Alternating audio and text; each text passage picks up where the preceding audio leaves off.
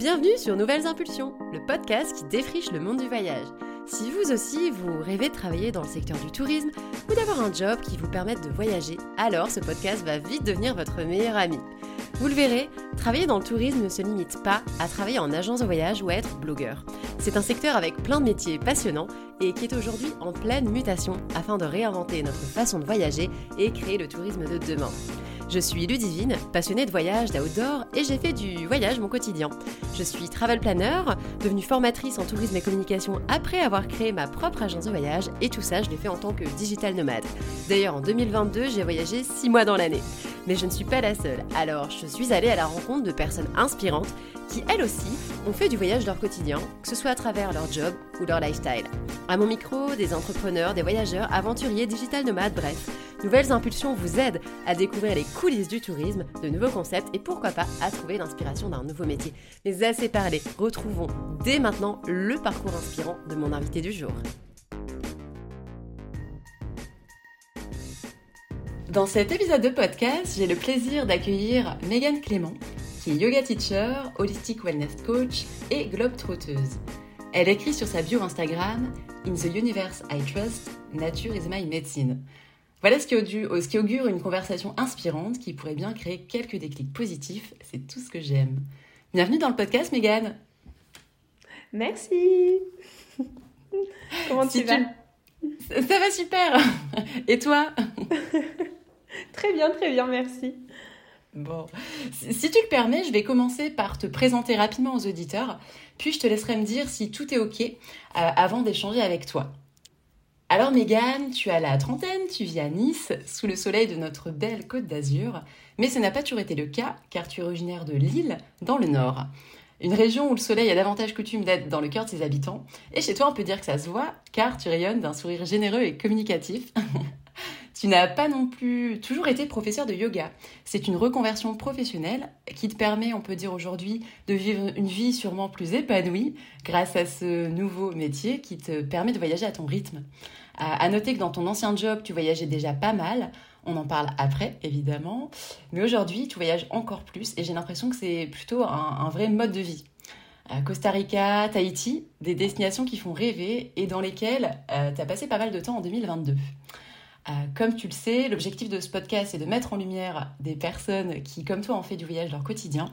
Alors maintenant, je te laisse la parole, j'ai beaucoup de questions à te poser. T'es prête? Merci beaucoup. Description parfaite, oui.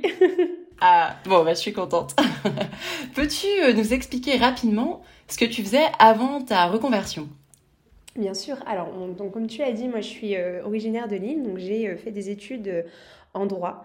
Et euh, je suis euh, partie ensuite dans le commerce et le management. Donc pendant une dizaine d'années, j'ai travaillé entre Lille, Clermont-Ferrand et Nice, où je me suis installée à Nice pendant 8 ans. Et j'étais euh, soit responsable de magasin, soit responsable adjointe de région. j'ai travaillé pour deux entreprises principales, toutes deux américaines.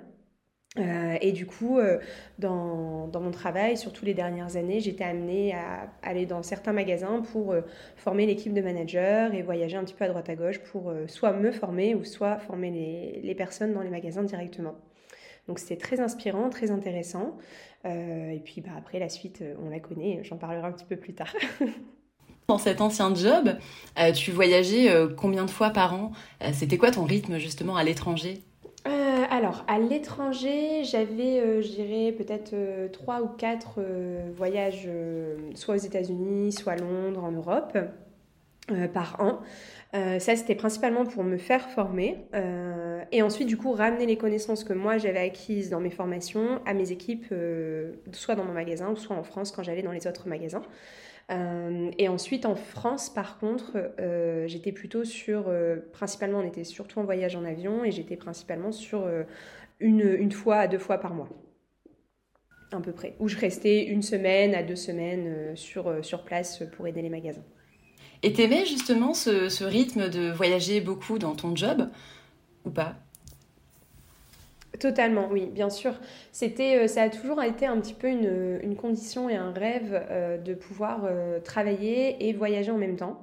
Euh, alors c'est sûr qu'il y a d'autres métiers qui euh, font encore plus voyager, mais moi j'étais vraiment passionnée par ce que je faisais euh, à l'époque et, et, le faire justement en découvrant d'autres coins de la France, tout simplement sans forcément aller beaucoup plus loin. Bah, c'était quelque chose que j'aimais beaucoup parce que c'est vrai que je n'aime pas beaucoup la routine et en fait j'ai toujours besoin de voir de nouvelles personnes, de visiter d'autres endroits et ça, ça complétait totalement ce que j'avais comme aspiration quand j'étais plus jeune en tout cas. Ce job, tu l'as choisi pour te permettre de voyager ou c'était pas forcément euh, prévu à la base?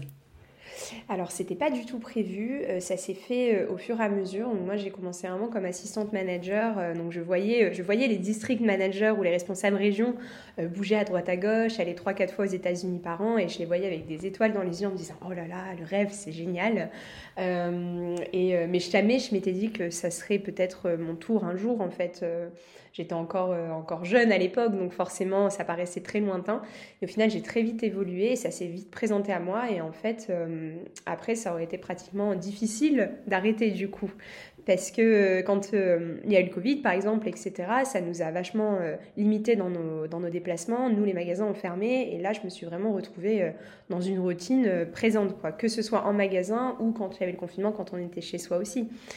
donc, forcément, ça m'a ça m'a un petit peu manqué. Je comprends. et, justement, comment bah, tu as, enfin, le parallèle avec ton métier de professeur de yoga, comment tu as découvert le yoga et comment pourquoi tu as, as, voulu devenir prof de yoga? Alors, euh, j'ai toujours été très sportive. J'ai fait beaucoup de danse, beaucoup de gym. Euh, euh, j'ai toujours aimé, aimé le mouvement du corps, etc. Ça a toujours été quelque chose qui m'attirait énormément. Et en fait, c'est rigolo, mais dans mes, dans mes, entre mes 20 et 25 ans, j'étais très très carriériste. Et la réalité, c'est que je suis allée dans mon premier cours de yoga avec ma responsable à l'époque parce que je voulais marquer des points. et j'avais pas du tout prévu que ce soit un coup de cœur. Et d'ailleurs, le premier cours n'a clairement pas été un coup de cœur. Je me suis retrouvée complètement perdue dans ce cours de yoga. Je ne comprenais absolument pas les postures qu'ils nous disaient de faire, euh, euh, les noms qu'ils employaient, ça me paraissait très lointain. Et, euh, et, je sais que mon ego en a pris un coup parce que comme j'avais tendance à avoir fait beaucoup de gym et beaucoup de danse, je me suis dit que ça allait être haut la main et en fait pas du tout. et il y a quelque chose après ce cours de yoga qui m'a qui m'a poussé à refaire un autre cours de yoga.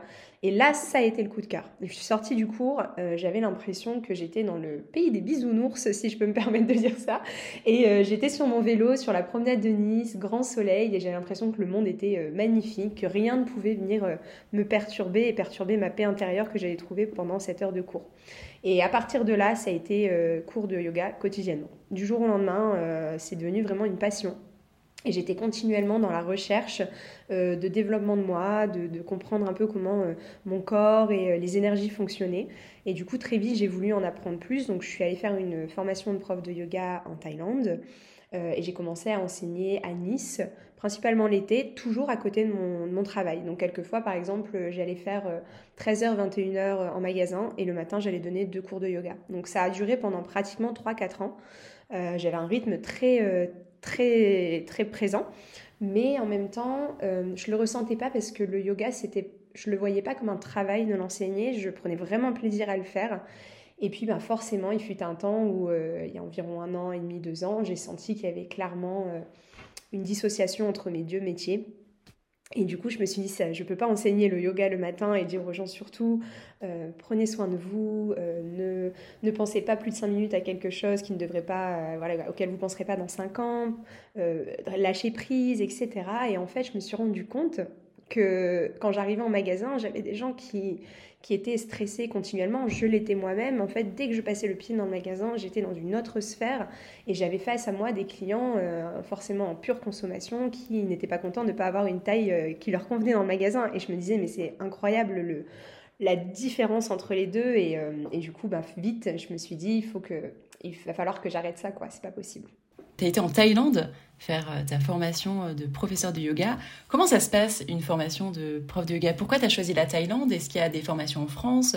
Tu peux nous en parler un petit peu? Bien sûr. Alors, une formation de prof de yoga, il faut savoir en fait que le yoga n'est pas euh, un métier reconnu par l'État. Donc, euh, en soi, demain, vous pouvez dire que vous êtes professeur de yoga sans avoir fait euh, un cours de yoga ou une formation. Vous avez le droit. Forcément, éthiquement parlant, ce n'est pas ce qu'on veut. Et donc, du coup, une formation de professeur de yoga, généralement, ça dure minimum 200 heures et ça vous permet d'être certifié et d'avoir un diplôme. Donc, généralement, actuellement, la certification, elle est donnée par Yoga Alliance, qui est un label de euh, de qualité, on va dire, euh, dans le yoga. Et c'est eux qui vont euh, certifier une école à pouvoir donner des formations de, yoga. Encore une fois, après, on n'est pas obligé de passer par eux, puisqu'au final, le yoga n'étant pas reconnu, demain, on peut nous-mêmes créer notre propre labellisation, si on le souhaite. Et donc, du coup, ces formations durent minimum 200 heures, mais vous pouvez également trouver 300 heures, ou 500 heures, ou même 1000 heures, s'il faut 800 heures. Mais généralement, il faut au moins 200 heures de formation.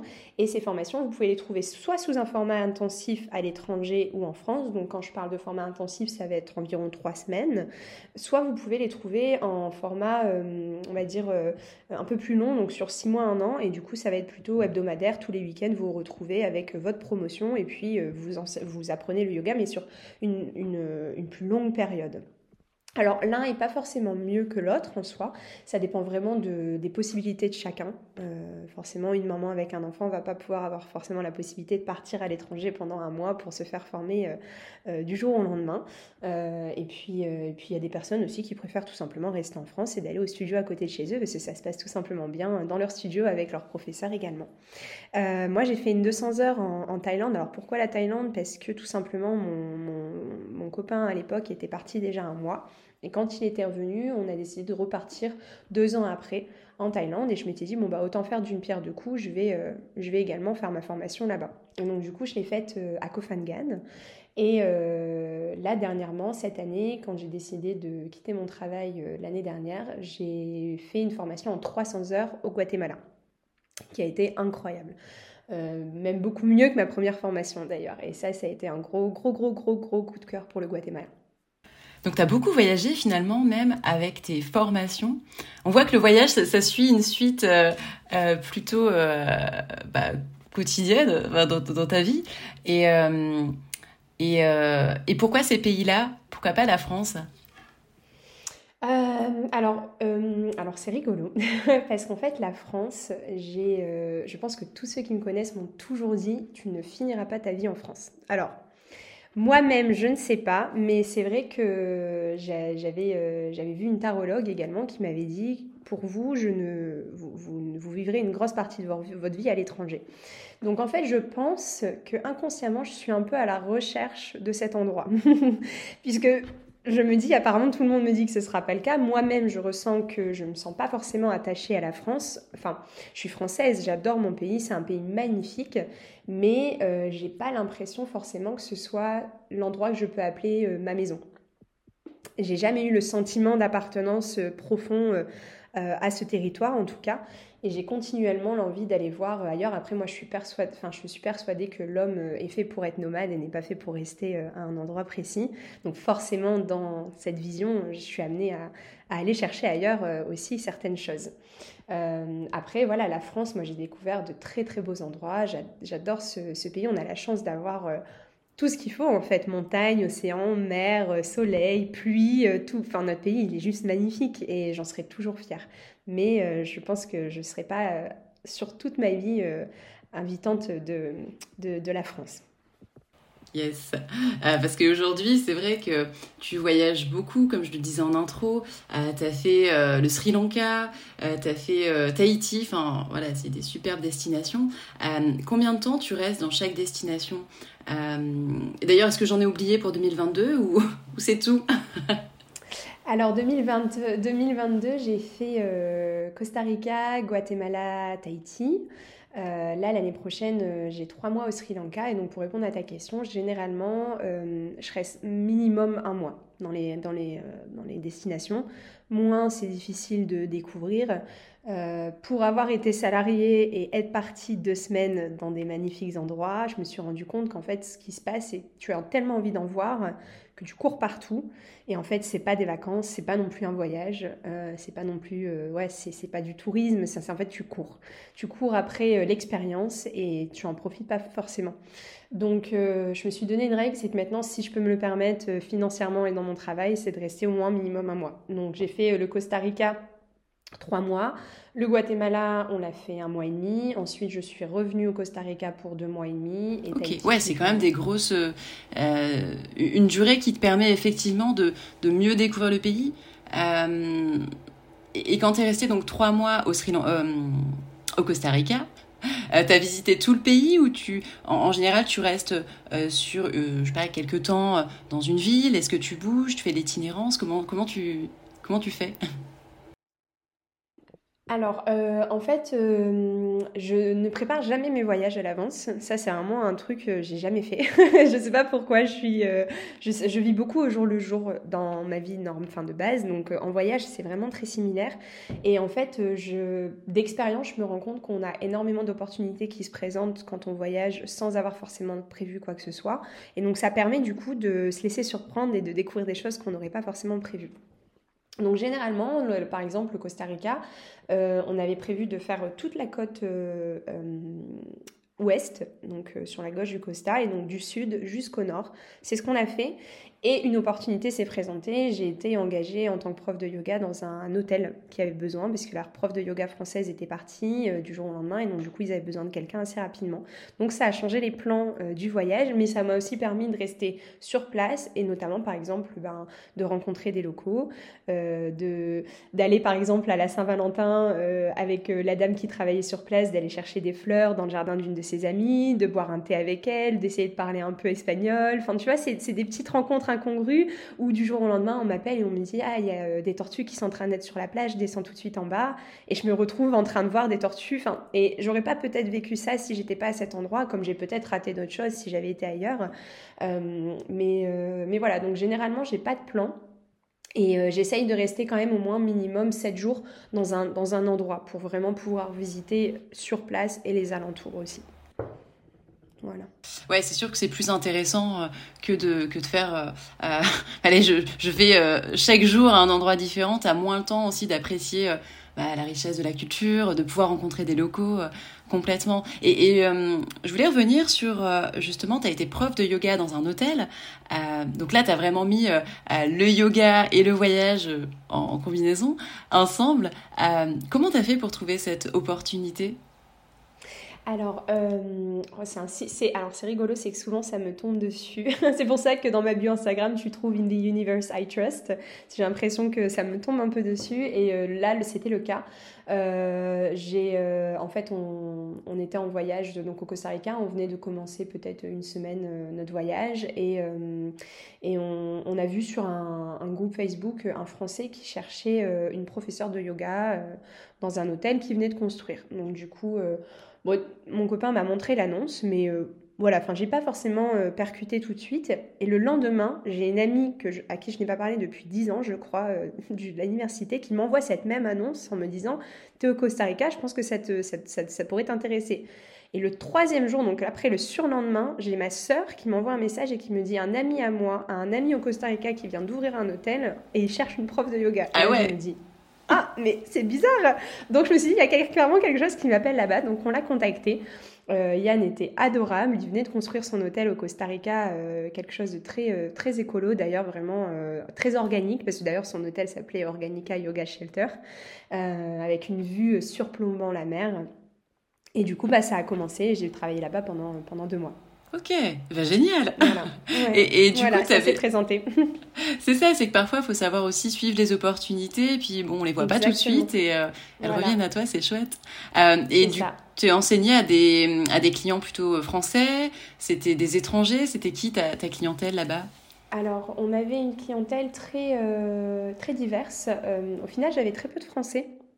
On avait beaucoup, on avait quelques, quelques comme on les appelle, donc les locaux, les costaricains, euh, mais pas si, régulièrement que ça. J'avais quand même énormément d'Américains et de Canadiens. Alors il faut savoir qu'au Costa Rica, c'est une population qui est euh, très diverse et on a il y a beaucoup beaucoup d'Américains et de Canadiens parce que forcément c'est comme si nous on allait en Croatie par exemple. Euh, c'est très proche, les vols sont pas forcément très chers et, et pour eux c'est un dépaysement total en très peu de temps. Donc, euh, donc du coup, j'avais quand même une clientèle euh, très, euh, très américaine, des clients vraiment adorables. À chaque fois, je suis tombée sur des, personnes vraiment très, très sympas. Et, du coup, mes cours étaient beaucoup en anglais. Mais après, j'ai été formée en anglais aussi, donc ça, c'est pas euh, trop un problème. Et dans mes anciennes entreprises, je travaillais aussi avec des boîtes américaines, donc je parlais l'anglais, faisait partie courante de, de, mon travail en fait tous les jours. Euh, donc je suis bilingue, donc forcément, ça aide énormément à mm. trouver aussi ce genre d'opportunités. Oui, c'est sûr. Et, euh, et, du coup, tu parles aussi espagnol ou, ou pas? Alors, euh, j'ai fait, euh, des cours d'espagnol quand j'étais euh, quand j'étais plus jeune. Alors, il faut savoir que moi, j'avais choisi néerlandais, puisque forcément, dans le nord de la France, on choisit le, pays qui est le plus proche. Donc ici, ça sera plutôt l'Italie, par exemple, à Nice, et, dans la côte ouest, plutôt l'espagnol. Moi, j'avais pris, j'avais pris le néerlandais, et en fait, au final, j'ai dû changer, parce que, en gros, c'était pas dans mon lycée où je changeais de collège au lycée, il n'y avait pas néerlandais, donc j'ai dû reprendre l'espagnol. Et oh, je croyais avoir tout perdu, et au final, premier jour arrivé au Costa Costa Rica, bah, pas le choix. Hein. Tu rentres dans un taxi, il ne parle pas anglais, il faut se débrouiller. Et je me suis retrouvée à sortir une phrase, mais de nulle part. Et j'ai été impressionnée même de moi-même. Donc, comme quoi, euh, en fait, je pense que ça, vient tout seul. Et puis après, euh, le langage du cœur, le langage des mains, je pense que dans n'importe quel pays, ça fonctionnera toujours. C'est vrai que l'espagnol est une langue transparente, donc forcément, c'est plus facile. Euh, mais, mais voilà, maintenant, je ne dirais pas que je parle très très bien l'espagnol, mais je sais me débrouiller, en tout cas, pour comprendre et m'exprimer. Génial. Bah, comme quoi, le voyage, ça ouvre aussi euh, plein de plein de choses géniales. Il y a des personnes, tu vois, qui euh, euh, qui qui peut-être se bloquent à voyager par rapport à la langue, même qui se bloquent à travailler dans le dans l'univers du tourisme, du voyage, à cause de la barrière de la langue. toi qui as beaucoup travaillé avec l'anglais, est-ce que tu as des conseils à donner justement pour apprendre l'anglais ou une langue? Je pense que clairement, c'est euh, la pratique. Et euh, alors après, moi, je sais que je ne fonctionne pas forcément avec les, les bouquins, etc. Mais je sais que par exemple, avoir euh, euh regardé une série télévisée ou un documentaire avec les sous-titres en, en, anglais, ou quelquefois échanger, avoir les sous-titres en français et l'oral en anglais, ça, pour moi, c'est l'idéal parce qu'en fait, on entend des vraies conversations, euh, on va entendre différents accents et c'est beaucoup mieux que, euh, d'écouter euh, des mots, par exemple, sur des vidéos YouTube en disant Bon, bah, aujourd'hui, on apprend le vocabulaire des mots, des, des, couleurs. Et donc, du coup, en fait, tu répètes les couleurs, mais au final, tu pratiques pas. Du coup, ça va partir de ton esprit. Donc, clairement, je pense que la pratique dans les, dans les pays, c'est l'idéal parce qu'en fait, tu n'as pas le choix que de te débrouiller. Parce qu'il faut bien il faut bien il faut bien réussir à, à, voyager et à découvrir. Et en fait forcément au début, il y a, il y a un petit peu d'appréhension, on a peur d'avoir un peu la honte, de ne pas, de pas se faire comprendre, de peut-être se mettre en danger en comprenant pas correctement quelque chose. Et au final, euh, bon, moi, j'ai pas toujours eu un très bon niveau d'anglais. Et quand les premières fois je voyageais euh, à Bali, par exemple, bon, bah, je parlais pas très bien. Et je me suis débrouillée, rien, rien ne m'est arrivé. Et au contraire, à la fin, tu te rends compte que bah, tu peux être fier de toi parce que tu as réussi à te faire comprendre. Donc l'idéal, c'est la pratique avec, euh, avec des, gens, des gens de ces pays-là. Ouais, c'est clair. C'est vrai qu'en tant que en tant que Français, on a peut-être parfois, on n'ose pas forcément parler l'anglais, on a peur de passer un peu pour des quiches. Bon, c'est vrai que par rapport à d'autres à d'autres pays, on n'est pas très bon.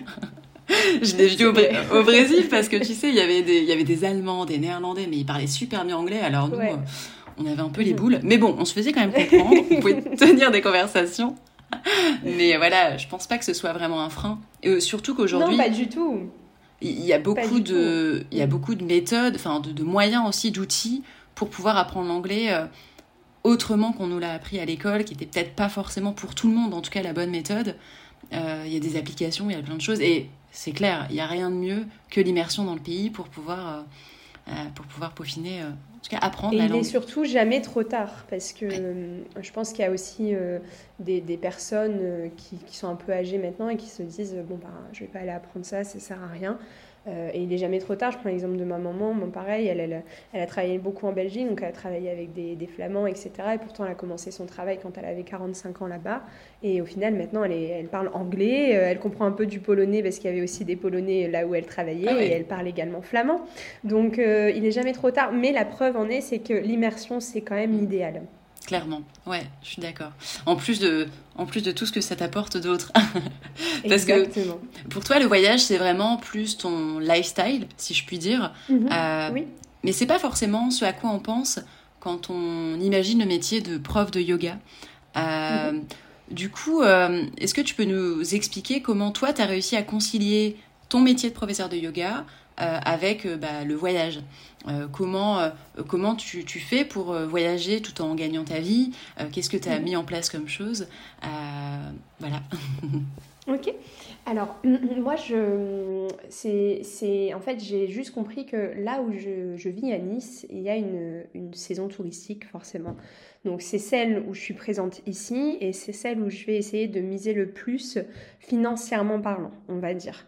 Forcément, je vais avoir, euh, euh, il fait beau, donc je peux donner des cours en extérieur, donc ça veut dire ne pas payer studio. Euh, ça veut également dire avoir des touristes. les touristes qui sont en vacances ont forcément un budget un peu plus important. il va y avoir des locations de villas, donc des conciergeries qui vont avoir besoin de profs de yoga. À savoir que dernièrement, je me suis mis également dans le massage, donc ça me permet d'avoir une offre encore plus complète.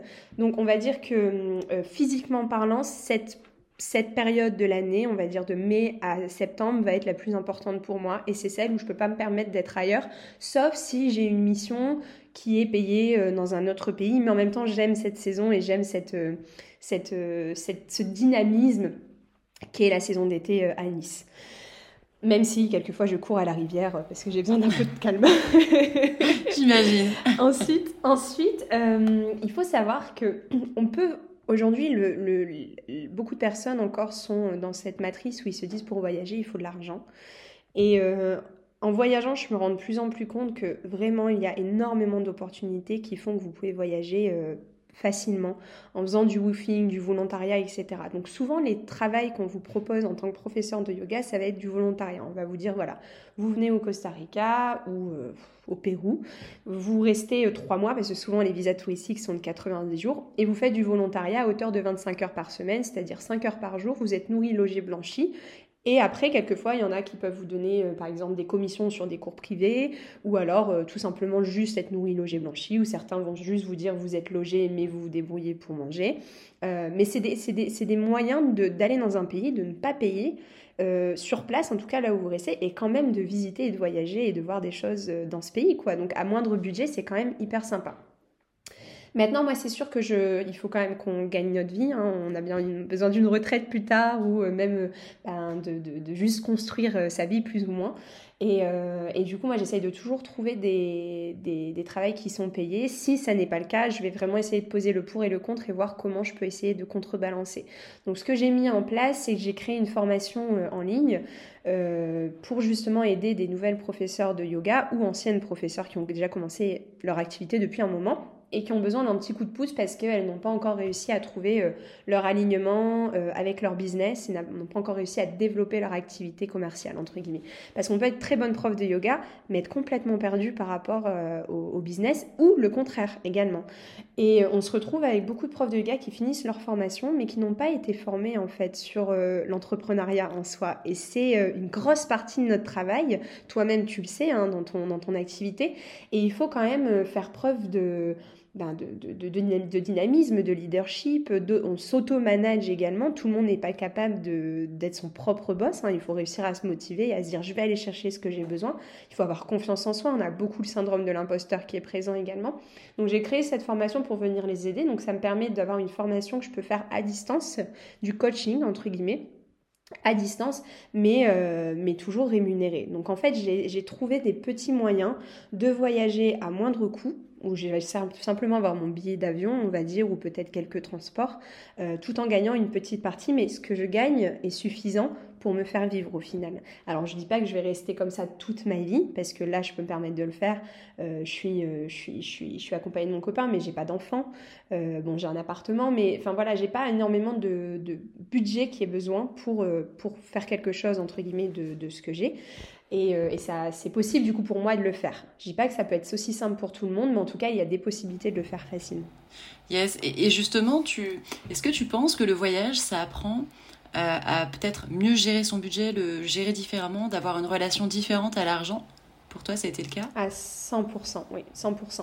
Je me rends compte que hum, on, vit plus euh, d'expériences et de petits moments qui sont peut-être rien. Quelquefois, ça va être juste un pique-nique avec euh, euh, une, un péruvien sur le bord de la plage et ça va nous apporter autant que d'aller payer un restaurant je ne sais pas combien et voir nos amis en France pour s'échanger les idées. En fait, je me suis rendu compte que quand je travaillais, euh, bon, je gagnais ma vie euh, correctement, hein, euh.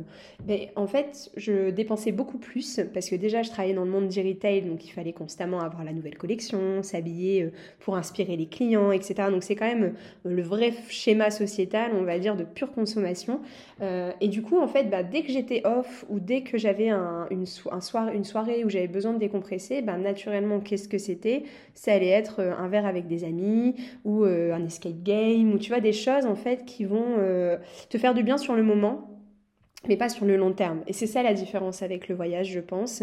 Euh, et ça te permet justement, en effet, de relativiser et de te rendre compte, ben, où est-ce que je vais mettre mon budget? Est-ce que ça vaut le coup que je mette mon budget dans un restaurant où euh, je vais éclater 200 euros pour l'addition? Alors que 200 euros, c'est peut-être un vol ou une semaine de volontariat quelque part. Tu vois, donc en fait, moi, c'est vrai que maintenant, j'ai tendance à calculer mon budget en me disant, bon, ben, tel montant, ça représente, euh, je sais pas, une semaine euh, de logement au Guatemala.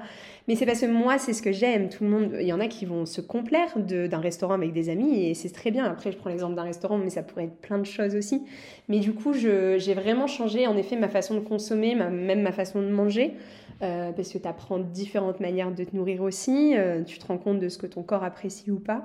Et, vraiment, ben, je, ouais, en, vrai, je fais des économies depuis que j'ai ce mode de vie-là, ce qui est bizarre. Ouais. Oui, ce qui est bizarre parce qu'on se dit, bah tiens, il y a le coût du voyage, il y a le coût du logement social, enfin euh, sur place, en plus de euh, d'avoir ton appartement à payer, euh, ben, j'imagine que tu payes quand même ton, ton appart à Nice. Donc c'est vrai qu'il y, a tous ces coûts-là, mais, mais je suis assez d'accord avec toi parce que bah, du coup, tu as un budget quand tu pars à l'étranger et finalement bon, bah, les restos, c'est pas le même coût, tu as moins besoin de faire d'autres activités. Et, toi, justement, donc, tu, m'as dit euh, que euh, tu apprenais plus avec le voyage qu'avec un resto entre amis. Qu'est-ce que tu apprends bah, tu, tu, Déjà, tu apprends euh, à avoir confiance en toi. Et, et à te laisser porter, à lâcher prise en fait sur certaines choses et en fait, euh, je pense qu'en France, on a aussi un, gros climat d'individualité et de, peur de l'autre. Euh, on, on va être très individualiste, assez égoïste. On a, on a ce climat en fait de peur qui a été créé depuis des, quelques années. Et euh, tu te rends compte en fait à l'étranger que ben, tu peux faire confiance à ton intuition et qu'à toi-même. Et en fait, le fait que tu sois ailleurs, j'ai l'impression que ça t'ouvre un peu plus aux gens également. Alors certes, la barrière de la langue n'est pas toujours simple, mais qu'est-ce que tu apprends? Ben, Confiance en soi, suivre son intuition, tu apprends des langues, comme on a pu en parler plus tôt.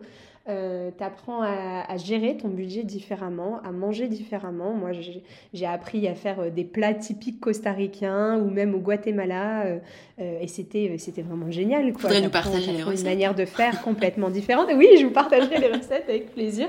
Et puis, et puis tu apprends aussi la chance qu'on a d'être en France sur beaucoup de choses.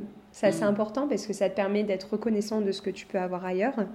Euh, et, puis, euh, et puis moi, en tout cas, ce que ça m'a beaucoup apporté, c'est euh, de vivre plus simplement. Ok. Ça, c'est ce, qui m'a, c'est ce que le voyage m'a apporté de plus. Ouais. Donc tu veux dire sans tous ces, sans ce que tu nous parlais tout à l'heure, sans tous les extras, c'est ça, sans tous les extras, etc.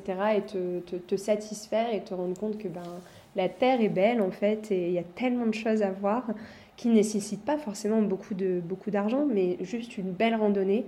Je pense qu'on a tous eu ce sentiment après avoir été marché en, nature, de se sentir rechargé, pratiquement d'être fatigué après une heure de marche en pleine nature, l'air frais qui frotte la peau et, et, qui rentre dans les poumons, et tu c'est revigorant quoi. Et en fait, bah, tu te rends compte que c'est rien, marcher, ça ne coûte rien, juste une paire de chaussures et, et c'est parti. Et voilà, la, la terre, l'humain est fait pour ça, et la terre est magnifique et elle mérite d'être vue. Yes. Et, justement, euh, est-ce que tu as eu. Euh, est-ce qu'il y a une expérience vraiment qui t'a transformée ou du moins euh, vraiment qui était marquante pour toi en voyage, que tu as envie de nous partager? Alors, euh, je vais pas parler de la retraite de la formation de yoga parce que forcément elle a été, elle a été inspirante, mais je le savais qu'elle allait l'être parce que forcément on, est vraiment sur une, sur une formation de yoga, donc il y a énormément de spiritualité et de connexion. Je vais plus parler d'un moment où, euh, où, je suis allée faire un, trek euh, sur le troisième sommet le plus haut de l'Amérique centrale, qui est le volcan Akatenango. Et en fait, ça permet de voir le volcan Fuego en éruption, qui est en éruption quotidiennement. Et, euh, ce trek. Euh, il a été vraiment incroyable. En plus, c'était un soir de pleine lune. Euh, et on est arrivé là-haut, euh, c'était pas facile en plus parce que on a aussi euh, dans ce genre de dans ce genre d'endroit, tu as la possibilité également de faire porter tes affaires par quelqu'un d'autre. Moi, j'étais la seule fille avec mon gros sac sur mon dos et je voulais marcher avec mes affaires parce que c'était mon challenge et puis même en fait, je me sentais mal de faire porter mes affaires par quelqu'un d'autre. Je comprends. Alors que je sais que ça crée de l'emploi hein, mais je préférais je préférais parler avec eux à la poste par exemple et puis comprendre pourquoi ils faisaient ça et comment ça se passait pour eux, etc. Et en fait, arrivant en haut, j'ai été euh, subjuguée par, euh, par ce paysage tout rose au coucher de soleil avec la pleine lune et, euh, et le volcan qui était en éruption. Et, et, le lendemain matin, on devait se lever à 4h30 pour finir les 400 derniers mètres. Alors ça paraît rien, 400 mètres, mais 400 mètres sur un volcan où on glisse de trois pas en arrière mais qu'on avance que de deux, c'est difficile. en plus, à 4h30 du matin, il faisait très très froid. Et en fait, je suis arrivée en haut et j'ai eu un sentiment de de petitesse. J'ai l'impression d'être minuscule et de me dire mais euh, waouh le monde le monde vraiment je, m'en rends compte je le sais parce que je suis très proche de, la nature et je suis toujours en, quête d'expérience euh, sur la terre entre guillemets de découverte mais là vraiment j'ai eu ce sentiment de me dire je suis toute petite mais euh, qu'est-ce qu'elle est belle la terre et c'est cette humilité en fait ça m'a créé une sorte de vulnérabilité qui m'a énormément inspirée et où je me suis dit je veux voir d'autres choses encore plus, quoi. Parce que c'est juste magnifique et on est là qu'une vie et, on a tellement de choses à voir et en fait on, dénaturalise notre terre avec des, constructions et on, la détruit comme si on était, on avait le pouvoir de le faire alors qu'en fait on n'est rien, quoi. Et c'est malheureux. Mmh, clairement. Et, mais justement, une question peut-être. Euh, un peu euh, éthique, si je puis dire. depuis 2020, c'est vrai qu'on entend énormément de parler de l'impact environnemental de l'avion. Euh, j'ai envie de, mhm. quand même de préciser euh, pour le voyage, mais aussi à travers tous nos choix de consommation, parce qu'aujourd'hui, bah, tout ce qu'on achète, enfin, majorité de ce qu'on achète, ça vient d'ailleurs. Mhm. Est-ce que c'est un sujet pour toi? Est-ce que c'est un frein à tes voyages ou pas? Et qu'est-ce que tu as pu mettre en place pour, je sais pas, s'il y a des choses que tu as mis en place pour compenser ou est-ce que tu n'as pas envie de le faire? Enfin voilà, j'aimerais bien avoir ton, avis sur ça. Totalement, et je trouve que c'est une question qui est euh, vraiment déjà dans l'air du temps euh, et, qui est complètement logique quand on a ce, mode de vie-là. Euh, alors forcément que ça ne me fait pas plaisir de prendre l'avion, ça c'est certain. Après, euh, en effet, comme quand tu parles de compensation, c'est exactement, euh, exactement ce, que, ce que je fais et je l'ai même fait avant d'avoir ce mode de vie de voyage courant. Alors après, on dit toujours que la meilleure pollution, ce n'est pas celle qu'on compense, mais celle qu'on évite. Donc euh, l'idéal, ce serait de l'éviter totalement. mais je considère que mon empreinte, mon empreinte sur la Terre est pas aussi forte que, que d'autres choses et que de toute façon, actuellement, quoi qu'on fasse, il y aura toujours une empreinte. Donc ça ne veut pas dire que pour autant il faut continuer de le faire, etc. Mais je sais que par exemple, ben, je suis végétarienne, donc déjà comparé à un repas normal chez quelqu'un, j'ai 50% d'émissions de moins.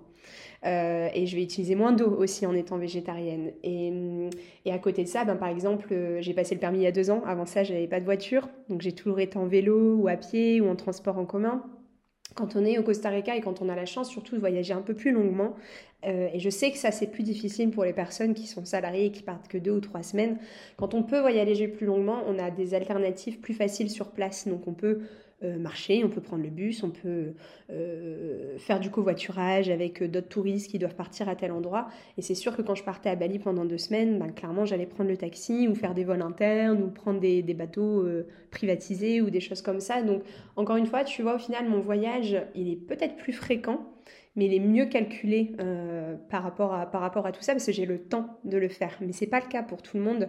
Et c'est pour ça en fait qu'il est important à chaque personne de se rendre compte que on vous demande pas d'être parfait sur tout. Forcément, il y a des choses sur lesquelles vous allez pêcher, mais on peut déjà retirer quelques petits trucs. De toute façon, actuellement, vu la société dans laquelle on est, on ne peut pas complètement supprimer notre, empreinte sur Terre. Euh, et euh, c'est impossible, en fait. De toute façon, en fait, moi, ce qui, me, fait toujours un peu doucement rire, mais c'est un rire, un rire noir, on va dire, hein, c'est de me rendre compte que les gens euh, ils ont cette on, on, nous met la responsabilité, le gouvernement nous met pratiquement la responsabilité et cette responsabilité écologique de, euh, à, euh, ben, par exemple, admettons, on va prendre les voitures. À partir de 2023, il y aura les étiquettes critères, tous les, tous les véhicules de, avant 2020, 2001 ne pourront plus circuler. Ok, mais euh, du coup, comment on va payer les nouvelles voitures? Parce que les trois quarts des gens en France, donc 50% sont quand même de population, euh, on va dire, de classe moyenne. Tout le monde n'a pas les moyens. Et en fait, c'est encore à nous d'avoir la responsabilité, alors que eux, ils se font des vols, comme le président Macron dernièrement, aller-retour Qatar pour aller voir un match de foot. Donc en fait, et puis ça, c'est une petite aiguille dans la boîte de foin. On parle pas des, voilà, on parle pas des entreprises. Euh, enfin de, la, pollution, enfin on ne parle pas des déforestations. Enfin, c'est, en fait, tout ce que je cite là, c'est tellement minime comparé aux grosses choses qui se passent. Et en fait, c'est tellement gros qu'il faudrait que toute la population du jour au lendemain ait le même déclic, et là peut-être que ça changerait. Mais en fait, les gens ont tellement l'impression qu'individuellement ils ne pèsent rien, que du coup ils se disent, bah, de toute façon tout seul je vais rien changer, donc bah autant je continue comme ça. Et en fait, on rentre dans ce cercle vicieux, mais au final, le gros problème, c'est quand même la source. Et la source ne risque pas de changer, malgré qu'ils nous font des belles promesses à la COP21 ou, euh, ou dans, leur, euh, dans, leur, euh, dans leur beau discours pour être élus, etc. Rien n'est jamais mis en place. Et du coup, moi, je me dis toujours, mais ils doivent bien rigoler quand ils sont assis dans leur bureau, à nous voir aller nettoyer avec nos pinces et nos saladiers les, les tu sais, les plages. Ils doivent se dire quand même, euh, ça ne sert à rien ce que vous faites parce que ça ne va pas changer. Il y a quand même quelque chose d'autre qui se passe de l'autre côté du globe ou euh, qui va re-ramener ses déchets sur la plage. Donc en fait, on, se donne un peu bonne conscience et c'est très beau et c'est ça qui est beau aussi, c'est qu'on se rend compte de l'impact qu'on a. On change des choses. Il y a des gens qui, euh, utilisent plutôt que les transports en commun. Il y en a, ils essaient de choisir des compagnies aériennes qui vont replanter des, arbres par exemple pour chaque, kilomètre. On va avoir des gens qui vont arrêter de mettre en bourse, mais plutôt essayer d'aller chercher des, banques vertes, comme on les appelle actuellement. Euh, et en fait, c'est des petits trucs qui sont déjà géniaux rien que pour leur conscience à eux-mêmes, mais juste pour la Terre. Et je demanderai jamais à quelqu'un d'être parfait parce que moi-même, je ne le suis pas. Et, toutes les petites choses qu'on peut faire, bah, c'est super. Et moi, je suis déjà très contente bah, d'être végétarienne depuis des années, euh, d'avoir euh, principalement toujours pris que les transports en commun, de ne pas avoir eu de voiture pendant très longtemps. Euh, là, j'ai une voiture, elle est sur le parking, je l'utilise pratiquement pas en fait, même pour aller faire des courses, parce que j'ai tout ce qu'il me faut autour de moi. alors oui, je prends l'avion, c'est vrai, c'est pas bien. J'ai pris 5 longs courriers, 4 longs courriers cette année ben, je sais que j'ai explosé mon quota euh, de l'année, hein, peut-être même des cinq dernières années. Mais c'est bah, mon, mon péché, entre guillemets. Mais à côté de ça, je fais énormément de choses et du coup, ben, j'ai l'impression de contrebalancer. Et je pense bien le faire parce que je ne fais pas que des petites choses, j'ai quand même beaucoup de choses qui sont en place. Et, euh, peut-être qu'un jour, on trouvera euh, des, manières de faire différentes. Et c'est sûr que maintenant que j'ai le temps de voyager, je sais que j'ai aussi le temps, par exemple, de prendre le train pour aller à tel endroit eh ben je le ferai. Je préférerais le faire que prendre l'avion, par exemple. Ouais, bah, c'est intéressant ce que tu dis parce que effectivement, euh, il y a certaines personnes, il y a pas mal de personnes qui se disent bah tiens en fait moi à titre perso bah je vais pas avoir beaucoup d'impact donc je vais pas me priver de manger de la viande euh, d'acheter des tas de produits je sais pas moi euh, de, de prendre l'avion etc mais je pense quand même que plus les personnes vont se mettre à faire des petits efforts individuels même plus, le plus petit qui soit-il, quoi, euh, ça met en eux une certaine conscience euh, écologique mhm. et qui finalement va à terme faire bouger les choses. On voit chez les jeunes générations, il y en a quand même beaucoup euh, qui ont une bonne prise de conscience, bien meilleure que des personnes de notre âge, et encore mhm. plus que les parents, et j'en parle même pas des grands-parents. Donc je pense que c'est quand même hyper positif bah, d'en parler, sans forcément se restreindre, mais il faut pas non plus être dans le cas de dire bah tiens moi ok alors je prends l'avion mais je compense et c'est tout quoi. Euh, voilà c'est ça.